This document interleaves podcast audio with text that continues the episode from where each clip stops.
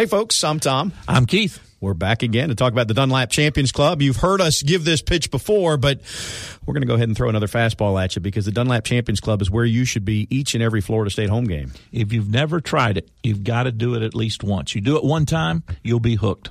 It comes with shade. That's key. It comes with chairbacks. It comes with all the food you can eat, which Keith and I don't need, but that is one of the perks of it. But it's a really good experience. And many of you have been in there socially, maybe outside of a game, so you've seen the space. Some of you still haven't been in the space. You need to call and take a tour. The ability to watch the game from your chair, to go inside where it's cool, to get food, to get drink, to f- see people and, and, and socialize to whatever degree that's important to you dozens and dozens of televisions on the wall. You won't miss anything. Plus, you can look out the glass and see from from uh, the fourth floor. It, again, it's a place you ought to go and give it a chance. For your tickets for a tour, for more information, 644 1830. And now, without further ado, Front Row Noles. Broadcasting live from the Prime Meridian Bank Studios in the capital city of Tallahassee. This is Front Row Noles with Tom Block and Keith Jones. Front Row Knowles is brought to you by Cornerstone Tool and Fastener. Online at ctf.nu. Now, here's Tom and Keith.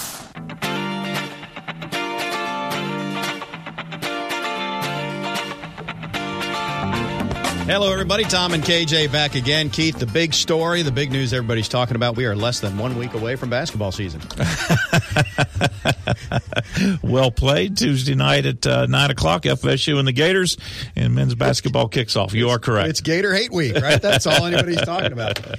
Uh, well, we know what everybody's talking about. I don't know that uh, you and I can come up with anything that'll make anybody feel better or make us feel better, but uh, we'll be part of the conversation. So we, we already debriefed immediately following the game now we've uh, done whatever we do in terms of therapy to try and feel better as we've reached the midpoint of the week. So where are you? Uh, I'm, I'm in the middle of decompressing. How about that? Uh, I got pretty worked up and, and was, along with many, agitated. Uh, at the conclusion of the ball game Saturday against Clemson, not so much about the score, but but what I was seeing on the field. We've seen some um, fallout from that. We'll talk about that as the show progresses.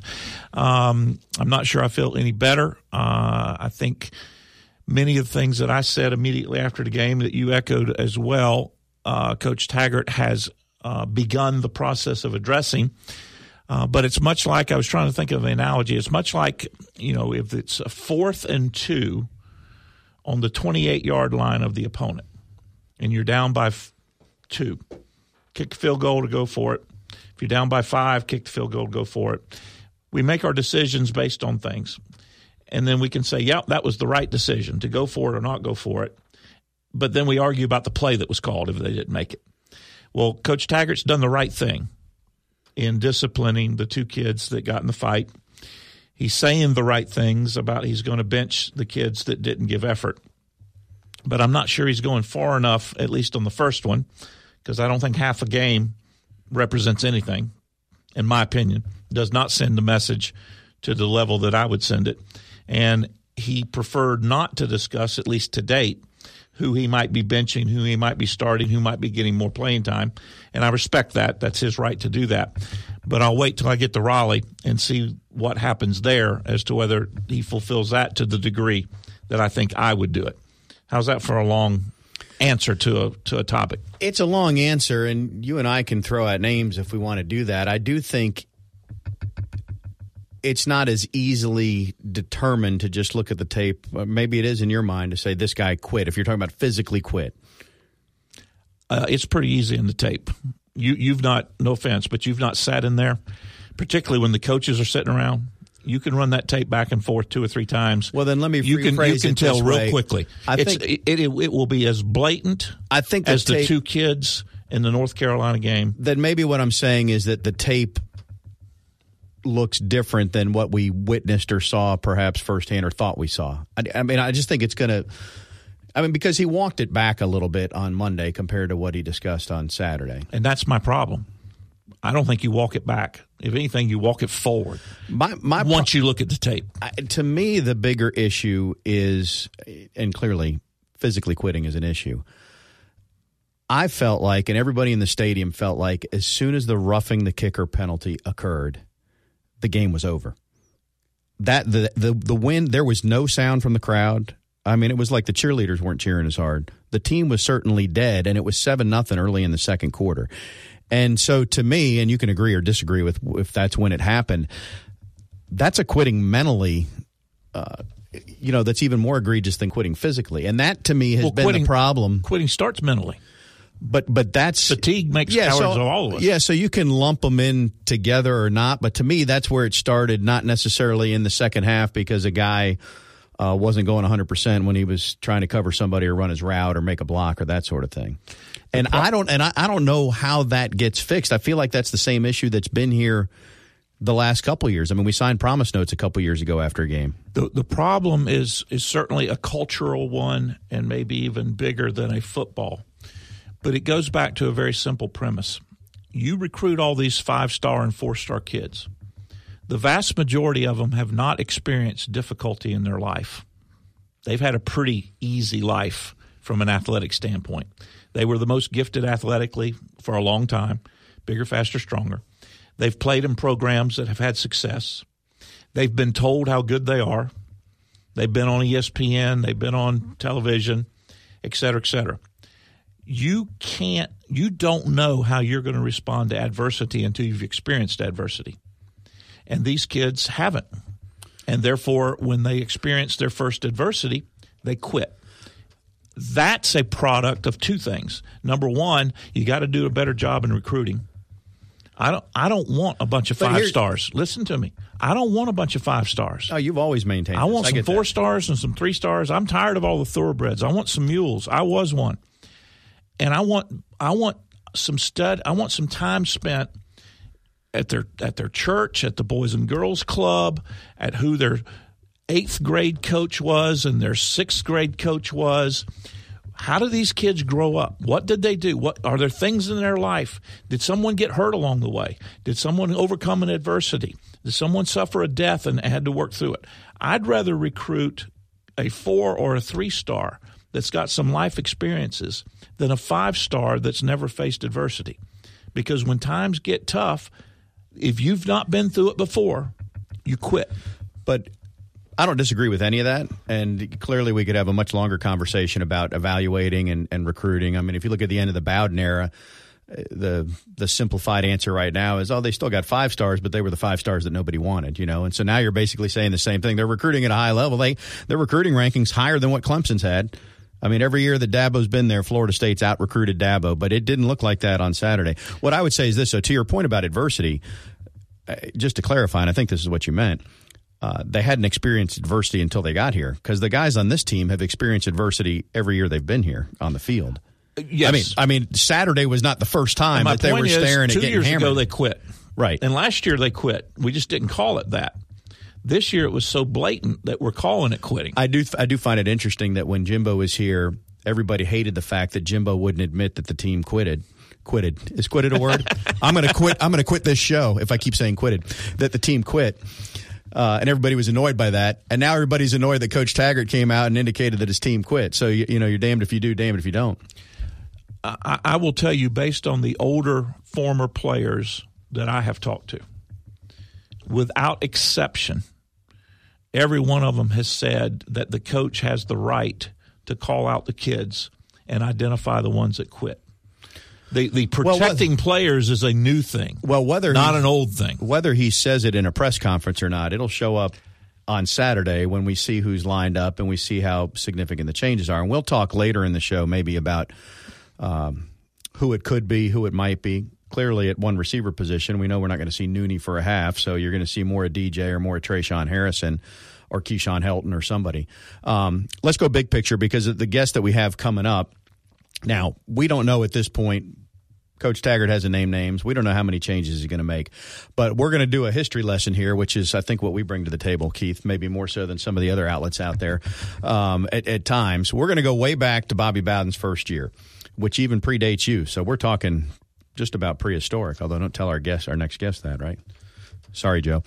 Um, 1976, and FSU fans will remember this. FSU was 0 and 2 and uh, had lost, I think, 47 nothing in Miami. And Bobby Bowden decided it was time to make a change. And he went and sat six veteran starters and replaced them with freshmen in the lineup. And they went to Oklahoma and competed uh, well enough that they could have won that game, truthfully, if you go back and look at it.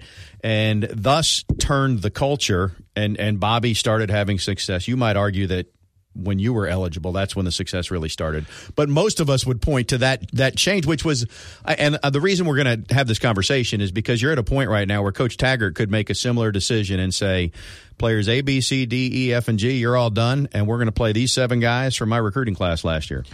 And and I think that's what he needs to do. I'm fortunate enough that.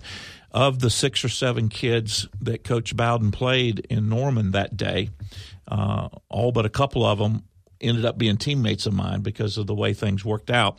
Uh, so I got to know them, and I actually had conversations with them. I, have I've talked to them about what that meant and what it meant to them that that Coach Bowden would put them in that position as a freshman above someone that was an upperclassman.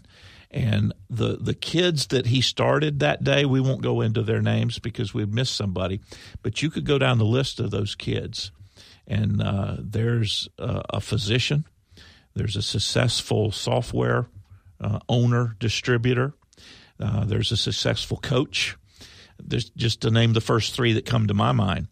Every one of those kids had unbelievable FSU careers. Most of them are in the Hall of Fame and have gone on in life to have unbelievable lives because Coach Bowden had faith in them and they proved that that faith was well placed and they performed.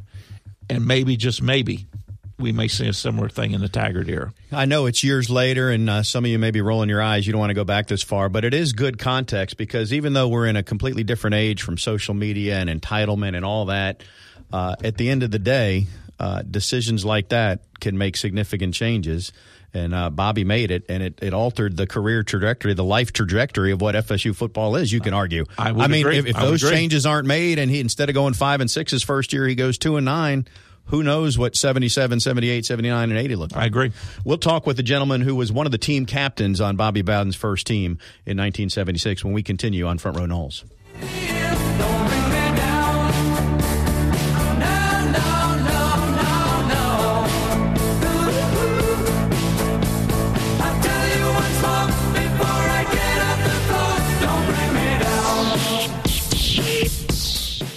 Front Row Noles on 97.9 ESPN Radio is presented by Hobson Chevrolet of Cairo, Georgia. Get your best deal the Hobson way. Now, back to Tom and Keith.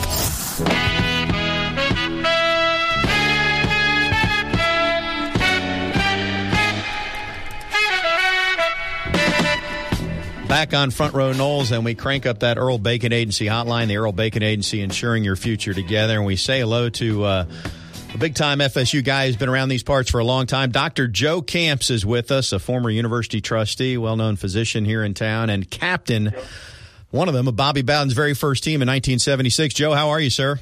I'm doing great. How are you doing today? We are doing great, and we really appreciate Super. a few minutes of your time. And, you know, Keith and I set this up last segment a little bit, and, and, uh, when I reached out to you, and even now, we don't know you know how many changes will be made Saturday, what they'll look like. But we we do know that historically you were part of a team and and played for a coach that made significant changes early in his tenure.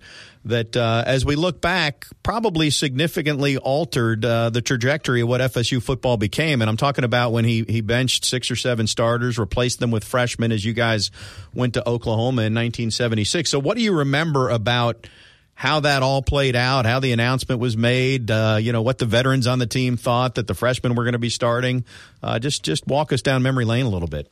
Well, I think you know it, it came as a little bit of a shock uh, because you know most upperclassmen expect to play, and they had been playing, but um, you know we we had some issues with discipline back then. I can recall, you know, sometimes we didn't get the effort and I think in coach's mind, he felt like, um, you know, if, if he was going to um, have issues of that nature, he'd rather just uh, start out with give some of the freshmen an opportunity to learn, get them on the field, and uh, hopefully, you know, come back in the spring and, uh, and and and work hard again with some more experience. And the outcome, um, I think, in his mind, would be beneficial. And I think if, you really look at what really happened from '76 um, uh, on on uh, forward, uh, Florida State uh, had an incredible run. So I think Coach Bowden, uh, you know, he was uh, he believed in discipline, and I, I think if you really look at some of the basis of of what I've seen um, over the last few weeks, and I'm sure uh, Coach Taggart, uh, you know, came out with that. You know, we've we've had some evidence of um, non-disciplined uh, football play, uh, making those mental mistakes, and you know, we used to keep all sorts of stats. For instance, for every seven missed tackles, Keith, you know this, it ends up in a touchdown and things that most fans don't realize. But when you break the film down and you watch segments uh, of the game, uh, you see where um, uh, disciplined football needs needs to be played to give you a chance to win. And I think that you know Coach Bowden realized that, and he just went ahead and and pulled the trigger, and uh, it, it worked out to be uh, quite successful uh, for him. You know, we were pretty lean then because, as you know, uh, under Larry Jones, they had a real tough off-season program, and about 20 upperclassmen um, uh, left the football team, and so I remember coming in, and, and a lot of us got to play uh, really early, and so I had been, you know, starting for three years. Uh, um, uh, my senior year, um, and was, some of that came because I got to play early. So I think it just gets kids on the field. It, it, it helps develop um, the mindset that you're looking for, and I'm sure uh, that's a direction that um, that Coach Taggart is heading into, and he's obviously seen it work, and it certainly worked back in 1976. Joe, one of the biggest things that remains consistent, whether it's uh, 40 years ago or in 2018, is the biggest leverage a coach has over a player is playing time. That's correct. And when you sit guys, you mentioned it came as a little bit of a shock. You know, a lot of times these upperclassmen don't believe it can happen to them. And once That's it correct. does happen, it gets their attention. It gets everybody's attention. And uh, there's no getting around the fact that uh, you've got a kid playing in front of you that, that is younger than you, and it sends a very direct message to your ball club. It really does. And, you know, uh, unfortunately, sometimes you don't know the complete fallout, but you have to be prepared for that because, you know, as you know, Keith, sometimes that leads to an exodus from the team. But you know, you you might need some of that to change the culture. I mean, if you are if you're losing with the the, the, the culture that you have, um, you've got to change it. And I know that our coach is aware of that. And uh, I've seen uh, many programs turning around. And as you say, sometimes you have to do something drastic to change the mentality because, uh, you know, if you if you stay par for the course, you're going to get probably the same uh, uh, result. And as you know, in my opinion, uh, Florida State's pretty much been undisciplined in our football play now for the last two or three years, and um, we're still dealing with some of those issues, in my opinion. Um, because I look at the game, I'm sure you do from a real technical perspective, and I, I watch things that get you beat. And um, certainly the field position last Saturday and some of the the mistakes. Uh, actually, uh, I think, cost us momentum, and, and and and we didn't seem to have the discipline to to keep hanging in there and hope something good happens, as you know. But uh, um, we sort of went down here after the uh, after the first quarter. Joe, can you remember back to after that Oklahoma game when the changes were made? And you guys competed and frankly you know could have i want uh, it was a little before my time. I won't say should have won but what i've read you certainly could have won that game. Did, did that that change did it immediately resonate and carry over in practice that hey we we can compete at this level and, and completely alter the court? Because you went from i guess i guess after that loss you were 0 and 3 but then you wound up winning you know five of the next seven games or something like that five of the next eight. Well i'll never forget that uh, uh, that um, that game, uh, I think that game changed uh, um, no, certainly the momentum on the team, but it also changed uh, how we felt about ourselves uh, that we could compete at a high level. And I'll never forget, um, going out on the field, and I, I, I was, uh, you know, one of the captains, and I was, I was looking at the belly button of uh, one of their big offensive tackles. So I buckled my chin strap up a little bit. I said, you know, this is going to be tough. These are some big boys. I mean, they're eating a lot of beef out here. But I tell you, we fought hard that day. I mean, I was real proud of my my colleagues and our coaches, and you know, I think it brought us uh, closer together. It gave us confidence. Uh, sometimes, you know, when you're a little scared, you know, there's uh, sometimes you give it a little bit more effort. No and, question. Uh, no question. And and then once you begin to build on that, um, you gain confidence. And uh, sometimes you need something to to spark the team to to really believe in themselves. And we started really believing in ourselves and ended up, uh, I thought, uh, really turning the program at that point. And so uh, I'm hopeful that uh, we'll get this catalyst along the way and just not, you know, just sort of throw in the towel from here on out because, I mean, we can salvage the season.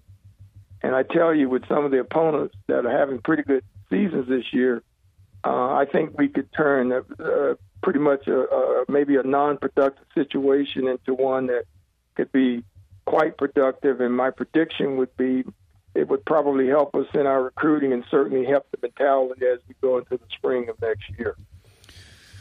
Well, we appreciate the perspective, Joe. And uh, you talk about turning the culture and helping in recruiting. I mean, it, it, may have been that game in Norman that led to a quarterback from Wildwood, Florida, who now sits next to me, deciding to sign and play at Florida State.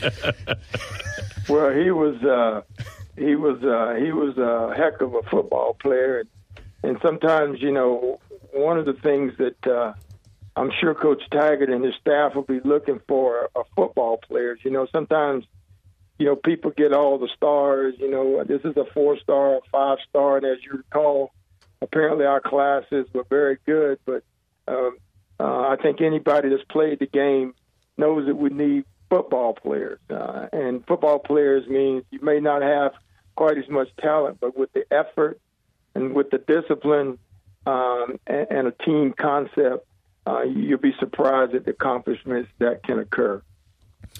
Well said, Dr. Joe Camps, uh, captain of Bobby Bowden's very first team at Florida State in 1976. Thanks so much for the perspective, Joe. Thank you. You have guys have a great uh, rest of the season, and I, I, wish my Seminoles well. Go Seminoles. Thanks, Joe. All righty, there Thank you go. You. Uh, he just echoed your comments uh, 100% entirely, completely about the star. You've you've always railed on the star system, and uh, I don't disagree. There's a lot of outlets that make a lot of money selling recruiting, and uh, anytime I hear about who's on a visit and all that, I've just been around long enough to say, let me see what he looks like when he's in pads playing for FSU. Woodbey's the most recent example. That was a huge deal that Taggart got him in four days right when he got here. A lot of hype. He's coming. The further away a kid comes from, the better he is. That just adds to it. No question. Um, and so he was highly hyped. There's a lot of excitement. I said, okay, well, let's see him play. Then they started in spring practice. All of a sudden, people said, he can play. He can play. And then Taggart was asked by somebody, you know, who's most likely to be president someday on this team? And he says, Woodbey. Now, that got my attention. You're talking about a freshman who hadn't been here. Point being, I've just been around it long enough, Keith. I don't get excited about any of the rankings or who's here. If, if, if the entire All American team, high school All American team, committed to Florida State, that's great. Let me see him play. Ditto. I mean, that, that's just where you and I are on no the recruit. question. Yeah, because I mean, this is where we are, and we've seen it a couple times. I mean, because back to your point from the first segment um, about the stars and all this. I mean, there, there's in specific to here, there, there's there's plenty of other programs that have recruited well but have not had the lack of success of late in terms of end result that Florida State's had. So something's going on there, and it can be done. It can be done. you look that's, at what that's Saban's doing at Alabama. You look at what Jimbo or Dabo's doing at Clemson. Uh, you look at some of the other programs around the country. It can be done. It's not easy. I would submit to you that nobody does it the same way. Alabama does it different than Clemson. That does it different than someone else. You just can't lose focus. You can't tolerate. You cannot allow. You cannot allow the cancer once you've identified it to spread. And like most things related to cancer, the way you get rid of it is you get rid of it. And we've reached that point.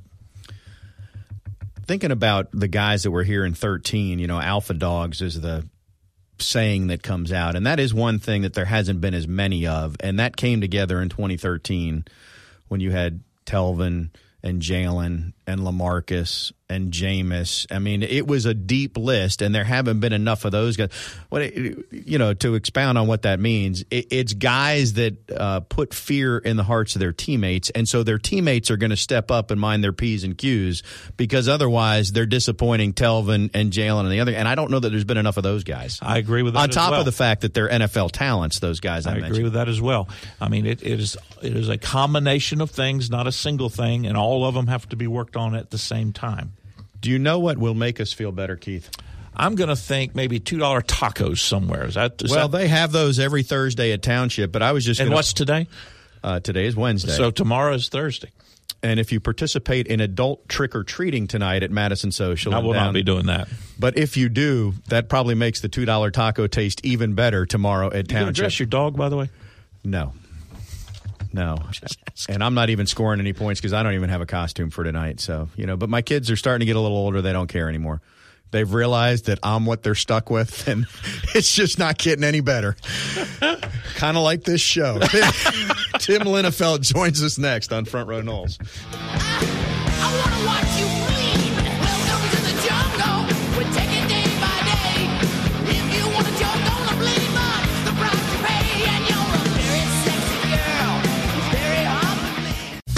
Front Row Noles is brought to you by Cornerstone Tool and Fastener. Online at ctf.nu. Here's Tom and Keith.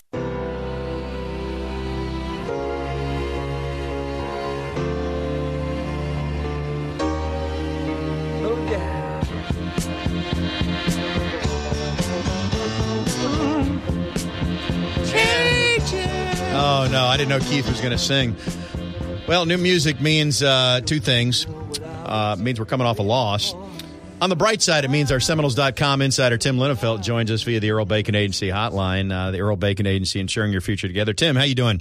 I'm doing great, Tom. How are you? I, I'm only doing average, frankly. Yeah, well, Changes. And and now I'm doing worse. Uh, it's it's been a rough week all around, and uh, we count on you during this ten minutes to to lift our spirits. So, Make us feel better. Make us feel better. what you got? I mean, it's a beautiful day. The weather's been nice. Halloween is tonight. Do you guys like Halloween? No. No? and well, that's I- what I, I- got for you. I, yeah, well, that's what you got. All right. So um, we're middle of the week. DeAndre Francois got dinged last week. He's missed some practice time. Uh, are we at the point where we think Blackman is going to be the starter this week? I mean, I think it's possible. You know, uh, we'll, we'll uh, still kind of in wait and see mode. I mean, he is at practice. He is attending practice. Uh, as far as we can tell during the open portion, uh, he's not throwing, and uh, and James Blackman is uh, is taking the first team reps. So, um, you know, certainly that leaves open the possibility. Well, you know, they probably wait and see how uh, how Thursday goes before they make a final determination. But I do know that. Uh, that Willie Taggart said uh, earlier this week that you know in order to, to start at quarterback he would have to take to practice and I think he said take the majority of the of the first team reps and at least to this point um, that hasn't happened so um, you know I, we don't know for sure but uh, but I, I'd say it's certainly on the table at this point. And you know the way things have gone, and this is not a knock on DeAndre, but but maybe a switch in general. I mean, this one would come because of uh, medical reasons, I guess. But uh, you know, the offense has struggled so much that I think you can make a pretty strong argument that making some changes, whether it's there at other positions, and, and we'll talk about that next. Uh, you know, what do you have to lose, sort of, at, at, this point? Yeah, I think that's probably fair. Uh, you know, like like you said, it's um, maybe not really a knock on anybody, but uh, you know, worth trying something, seeing if there's a spark, seeing if there's uh, you know any any any gear uh, that he can find or whatever the case may be. I mean, I do think you know for what it's worth. I mean, it's a, a pretty difficult uh, circumstance for him to come into if if he is in fact the starting quarterback this weekend uh, at NC State. They're talking about a guy who uh, hasn't really played all year. Has has um, I think he's thrown four passes, either four or five passes, and you ask him to come in and, and start uh, on the road in an ACC game against a team that you know, maybe isn't as good as they were billed as a few weeks ago, but it's still a, you know a, a, reasonably solid opponent and a difficult place to play. That's a that's a pretty big ask, don't you think? I think It- so. it but, is. It but, is. But uh, you know the irony, and I'll let Keith weigh in. Uh, is it more difficult than last year when he got his first ever start against NC State and had never played a game and had three weeks since fall camp and you know the Alabama game and all that? So it's kind of interesting that he might get that opportunity again against the same team. Go ahead, Keith. Tim, continuing down that thing, uh, talking about change it. Um, will the changes be evident? Will we will we notice what the staff has done within maybe the first quarter of the game on Saturday? In terms of re- personnel, re- do you think? changing personnel? I don't know. Uh, I, you know, I think that's kind of the the question that we uh, we're all curious to see, right? Um, you know, I can tell you that uh, if they are um, that if they if they are making those changes, uh, they're keeping them pretty mum. You know, uh, Willie Taggart in his press conference this week kind of declined to to get too much into specifics. We do know that Nyqwan Murray and Taquandre White won't play in the first half um, based on what happened against Clemson, but beyond that, we don't really know. And you know, look, man. I mean, it's it's kind of it's a difficult um, line to walk, I guess, because I know there's a lot of folks out there clamoring, you know, just sit all the veterans and then go with the youth movement and all that kind of stuff. Um, but uh, but a few things is one, I mean, you, you do still have to field a team. You know what I mean? Like they still got to you know bring guys out there, and there are some positions where they're thin enough that you you really can't make wholesale changes, uh, even if you might like to. Um, and then two, you know, it, it's not as if um, just bringing in first and second year players with no experience is going to be some sort of magic cure all. And so I know it all sounds nice and easy, you know, on this side of it, but man, um, you know, seeing what can happen when you if you if you were to go just for the sake of discussion, you know, heavy with with true freshmen or inexperienced players. I mean, you're talking about your next two weeks going to one of the most difficult places to play in the ACC, and then a night game at Notre Dame. Um, you know, you're really kind of opening yourself up there, right? Um, uh, and so uh, it's, it's a difficult line, I think, to walk between um, you know making those you know, evident changes and then also trying to make the best of uh, of what you've had so far. If there's one, and, and this is probably just me wishing, but if there's one redeeming thing about the game on Saturday relative to this thing called playing in Raleigh, A, it's not a Thursday, and B, it's not at night. And, Yeah. and those have been the two most common things that have caused Florida States to have problems in Connor, uh, Carter Finley Stadium. Uh, you're getting them on Saturday in the afternoon, and uh, maybe I'm just wishing and grabbing at straws, but but that's encouraging to me. I think it helps absolutely, and it seems like you know for a while there they were always uh, either Thursday games or or night games, and and you know you get people, and then you know infamous for uh, the, the stadium that allows reentry after halftime, and uh, and all the implications thereof. Uh, the folks can go out to the parking lot and you know take a breather, I guess. Uh, so you know maybe with a three thirty kick, Is uh, that what the young people as- call it these days? Taking a breather? you know, I'm just thinking you know, a lot of options. That's all. Uh, but that, um, but yeah, maybe that'll be mitigated some. Uh, maybe not as much as it, as it would be with a noon game, but uh, but yeah, and you know what? What else is interesting about this is, I mean, NC State. You know, Florida State needs this game, but NC State needs it too. I mean, they were ranked in the top 15 um, two weeks ago. They got you know beat really bad by Clemson, and uh, who hasn't at this point? And then uh, you lose on the road to uh, to Syracuse, and so you know they're riding a losing streak too, and looking to get back on track. Uh, and so, you know, there's there's there's kind of some stakes uh, to this game. And when you look at NC State, they've got a really good quarterback in Ryan Finley, and what they do with their passing game is basically, you know, two steps and the ball's out. So he's almost impossible to rattle or or get Been sacked four times all year. Yeah. So how which do you? is crazy. I how- mean, even for a guy that doesn't drop back. I mean, Yep. four sacks. I mean, how did what did Clemson's line do against him? They they didn't touch him either, did they? They had one. I looked. They had one, and I think, believe it or not, I thi- if I'm if I'm remembering correctly, I think Syracuse had two. Uh, so before that, they uh, he was really not getting sacked at all. And I think some of that with um, with uh, with Syracuse was kind of game script and you know having to come back and having to drop back a little bit. But when when they're doing what they wanted to do, want, to do, I mean, he's the ball snapped and it's out of his hands. Like I don't even know that he's like getting his fingers on the on the laces kind of thing. Well, which begs you know the question: How does Harlan Barnett play this? And and this didn't materialize last week, but you know the way Florida State lines up, at least on first and second down, you know if it's not their nickel and dime, there's a ten yard cushion on whoever's covering the slot receiver, and if you're getting the ball out that quick, that means the slot receiver's open at the snap, and so that's something that's got to be addressed this week. No, I, absolutely, and and you know it's it, it's kind of not all that dissimilar to what I think we expected um, from Florida State's offense. You know, quick passes, uh, finding a guy in space and letting him you know break a tackle or, or, or make a guy miss, and then you know lots of uh, lots of run after catch yardage, that sort of thing. and then of course pace. I don't know if they'll run as fast as Wake Forest, but I, I, I do think they you know they like to hurry up and, and not use a huddle if they can help it. Tim, Keith, and I have been deliberating with our staff here. Uh, you know, we're so We've had some exhaustive staff meetings. we're so uh, down in the dumps. We're not even sure if we're going to give you a new set of rapid fire questions this week. So I'm just going to put it on the table. Would you like to be quizzed this week, or would you like a pass? Uh, no, I'll take one. All right. Well, then, while we grade you from last week, I will quickly scramble to come up with eight questions over the next minute and a half. Let's listen back and see how you fared last week. Will there be a 100 yard rusher for Florida State? Nope. Will there be a 100 yard rusher for Clemson? Yes. Number of sacks by Clemson's defense. Over under is uh, three and a half. Over. Number of sacks by FSU's defense. Same over under at three and a half. Under. This is the 30 year anniversary of the Puntrooskie. Will there be a fake punt in this game? Yes, no. No. Number of FSU players who will throw a pass this week. Over under is one and a half. I'll go over. Will there be a phantom illegal block below the waist call against FSU? Yes or no? No. You may be aware that the Clemson Tiger gets quite a workout these days because he does uh, the same number of push ups as points Clemson has on the board every time that they score. So I'm not looking for the cumulative total, but what's the most push ups that the uh, Clemson Tiger will perform at one time? And I'm setting that over under at 29 and a half. Over or under? Over. Clemson fans rush the field every week at home. It's part of their tradition. Will FSU fans get to rush the field this week after a home game? They shouldn't. Holy moly. He keeps getting better and better. What do we got? I wish I hadn't been so right on some of those. Eight and one. eight and one. Should share, by the way, that I did send Tim, I send everybody the video of the Tiger doing 59 push ups.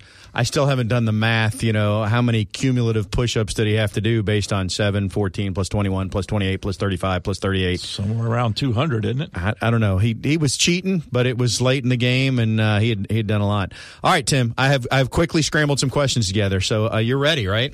I'm ready. Let's do it. An oldie but a goodie. Will there be a 100 yard rusher for FSU this week? No. Will Florida State sack Finley? That's just will they get one? Yes or no? No. How many new starters will there be for Florida State? Bearing in mind you may have a new quarterback and and Nooney's not going to start, so I'm kind of giving you that already. I'm setting the over under at three and a half Uh, are you talking about on offense or altogether? altogether. FSU's team will there be over under three and a half new starters? Over.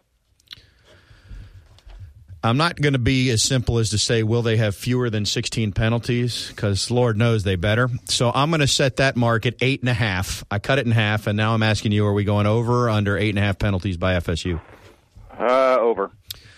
There's an epic, uh, particularly if you're an NC State fan, I guess, video, and I don't remember which uh, game this was, but it's the shot of the the uh, should be an offensive lineman guy with no shirt, maybe overalls, rooting for NC State that's in the stands climbing the pole. You know the video. It's it's a meme. Oh, yeah. yeah, yeah. Is that guy going to be similarly attired and visible at this week's game? I think he is similarly attired and visible every day. Okay, so I'll, I'll We take. were a- at that game where that happened. You I'll take a picture of, of that and I'll send it to you.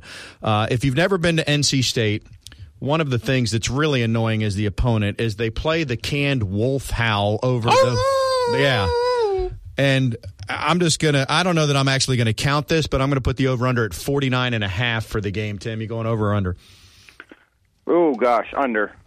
Under. Who's responsible for counting that? I just said I was just going to give you the over and take it because that thing plays like every third down, every time they score, when people walk in, when people re-enter the stadium at halftime, which, as you astutely pointed out, is a crazy policy that everybody gets to leave, go liquor up, and come back for the third quarter. Wait, you think? That's what they're doing? Uh, they're just taking a breather, as you called it.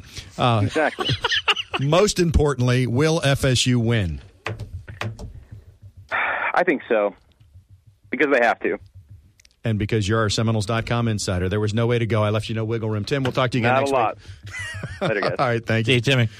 Uh, he does a good job, and he continues. I thought he might take the easy way out, but he's been killing us so much on these that Uh, his his record's up around eight, 80, 85%. If we could get the overall winning percentage there, we'd be doing some things. Huh? There you go. All right, one more segment to go. We'll do it after this. Stay with us on Front Row Noles.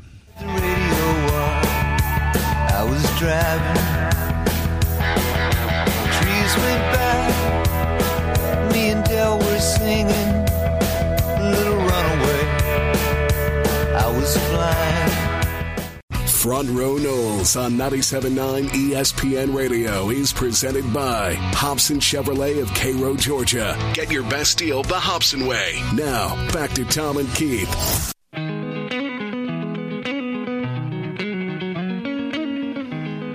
I don't mean to keep giving shout outs to the Clemson Tiger, Keith, but it's sort of all we had from last week. Well, Matthew behind the glass brought out his trusty calculator. And Two- total, the total number of push ups done by the Clemson Tiger, drum roll please, 299. 299 push ups during the game. But Just- it was a bad third I quarter. ju- well, just about all. Real tough third quarter. He got extended break in the first quarter. There were no push-ups necessary. Then you know they got four scores in the second and and seven years. Well, no, that's a different thing. Uh, anyway, how many did you say were in the third quarter? Like 170. 170 push-ups in the third quarter. He was tired. I mean, he was he was I the got tired of looking at him. I, I purposely, intentionally went over there, and he was the only Clemson fan that was not excited about Clemson continuing to score.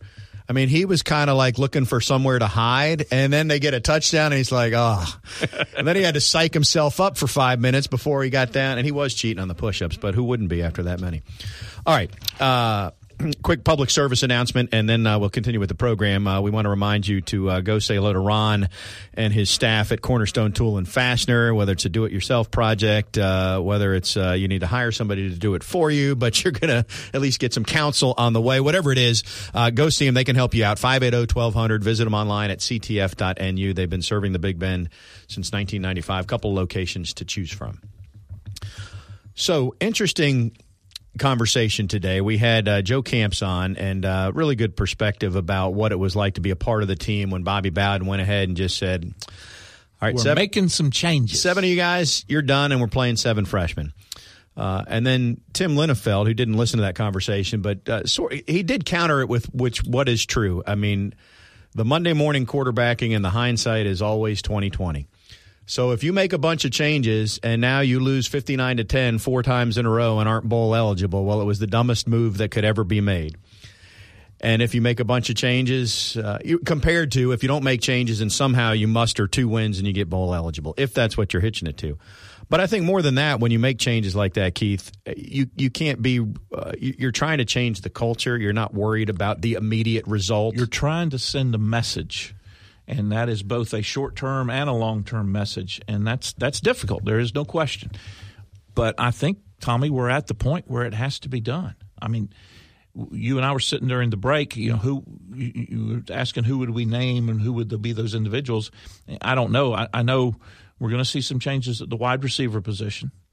Uh, potentially going to see a change at quarterback, although, uh, to be fair, possibly because of injury or most likely because of injury. Do you need to make any changes at running back? I, I've been pleased with Cam and Patrick's effort, and when the uh, newer guys got in, then that brings you over to the defensive Not, side. so not the result is what you're saying, Right. but you, you, I don't know that you'd take those two guys and put up at the top of the list and ding them for effort. Right. And then you go over to the defensive side. I don't think you can fault anybody on the defensive line, um, with, at least wholeheartedly. There may have been times, particularly when the score got out of hand. Linebackers are, are we've been we've been uh, just not enough bodies. Defensive backs, I guess there's enough of them you could find fault. Uh, we found out, uh, not something we knew during the game, but we found out uh, after the game that uh, Taylor had had an injury in the first half, tried to come back on that first series of the third quarter. And you never like to see somebody come up with the with the limp after they get beat deep, but it appears it appears that he had been injured in the first half mistakenly in retrospect tried to come back in the second half wasn't physically able to go. But nevertheless you can talk yourself out of doing anything by going down that just like you need to talk yourself into doing some well let's just take some chances. If i'm harlan barnett you make the thing about first and second down. All right screw it. Our base defense is now the nickel or the dime I'm going to go with five or six defensive backs, and I'm going to make somebody run the ball down my throat before I worry about stacking the box. I'm just not going to let them beat me deep over or through the air, and I make Or- that or- change. Or beat you short because there's a 10 yard cushion on the slot Exactly. receiver. Exactly. Yeah. yeah. I go to I go to man under. I go two safeties over the top, and I make somebody run the ball down my throat. Uh, that would be a change, and that would send a clear message. Um, you know, the the issues with returning kicks, I, I can fix that real quick. Okay, You're stealing the one that I was about to put on the table. I, and not only that, that will cut down on the number of penalties because we always have a penalty on a kickoff return. Point is, this is a completely easy fix. Take a fair catch and take the ball at the 25 every kickoff. I don't care what that does to the mentality if you're saying we're conceding that we can't make this play. We're conceding your returning kicks in 2018. We'll work on that in the spring and make a new decision in 2019. But you're helping the offense by 15 yards, yards of field position, and you're helping everybody mentally because now you're not starting at your own seven, you're starting at the 25. That rule is there. Uh, we've seen some teams take it against FSU. I would just take it. I would just take the 25. And by the way, you know, we didn't, we didn't, the, the last week's rapid fire, we didn't go back and clarify, but we had that uh, sort of sarcastic question about will there be a block in the back based on what happened with Freddie Stevenson two years ago. Um, little did we know, not only would there be a block in the back, below the waist, above the waist, at the waist. I mean, we were going to check every box on illegal blocks, as it turned out. Um, so, but that's an easy fix on the special team side. I would agree. Uh, what else you got?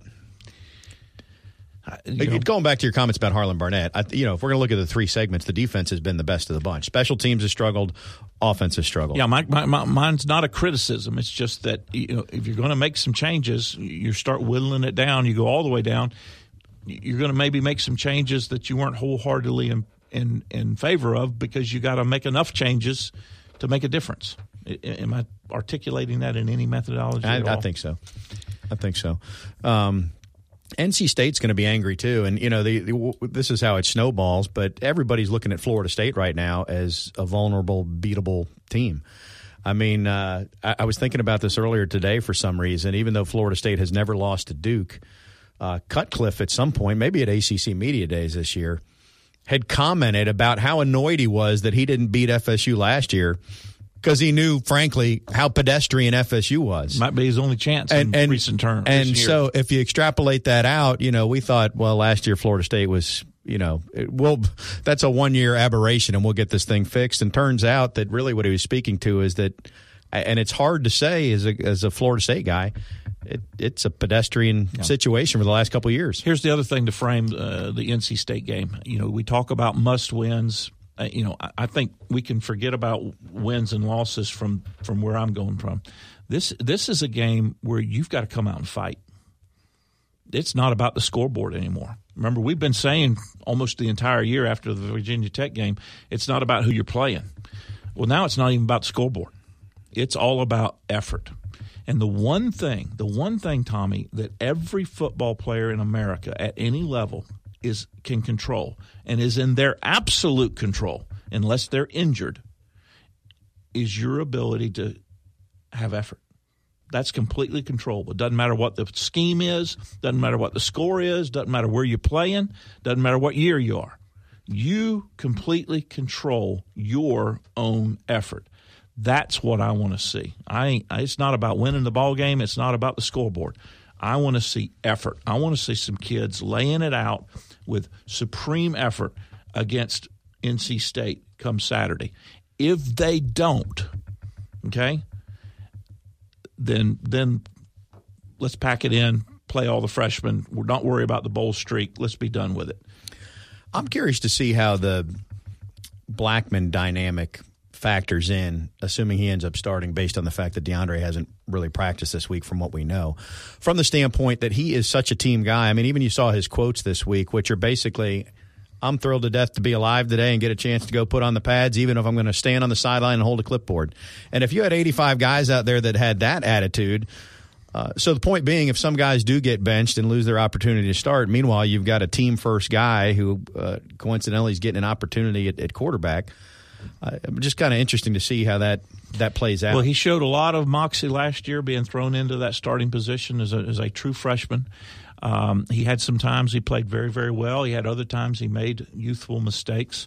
Um, you know that that one you can't pin it on one play, but that one particular play, he did everything that we've been asking Deondre to do more consistently. He eluded the rush, got out of the pocket, made a guy miss, he sensed the rush. You forgot that. That was before he eluded it. Very, he felt very, very- excellent he felt point. It. Excellent point. And then threw the ball with touch, threw it over a linebacker in front of a safety. Okay, now, uh, what's his face took the ball and scored with it, but Keyshawn just Helton, yeah. Helton, but just the pass. You know, he knew to take something off of it, get a little air under it, but then drop it in. He did everything that It we're looked- asking Deondre to do with more consistency. It looked instinctual and not robotic, mechanical, which is That's what I, probably even the better point. That, that's but it, it's a one play sample size, and I tend to give coaches the benefit of the doubt on this. They're at practice every day, so they're looking at all that tape, and they know what he has or hasn't done well, and what Deondre's done better over the course of the year. Um, I'll finish just by pointing out not only would it be ironic because his very first start was against NC State in extenuating circumstances last year, but Nooney Murray really arrived on the scene two years ago at NC State when he had eight catches in that game and Florida State came back with a win. And now here Nooney's at the center of the conversation again for the fact that he won't be starting uh, this weekend in Raleigh. Well, here's another bold prediction for you. When we get together next Wednesday, We'll be a week older We will have a Florida State win. Because we're going to beat the Gators on Tuesday night. Exactly. Keith Jones is guaranteeing a season opening win for Leonard Hamilton's Noles. If you haven't got your tickets yet, do that. Pack the tuck, 9 o'clock on Tuesday night. Uh, we will be here on Wednesday to discuss said victory. Talk to you then.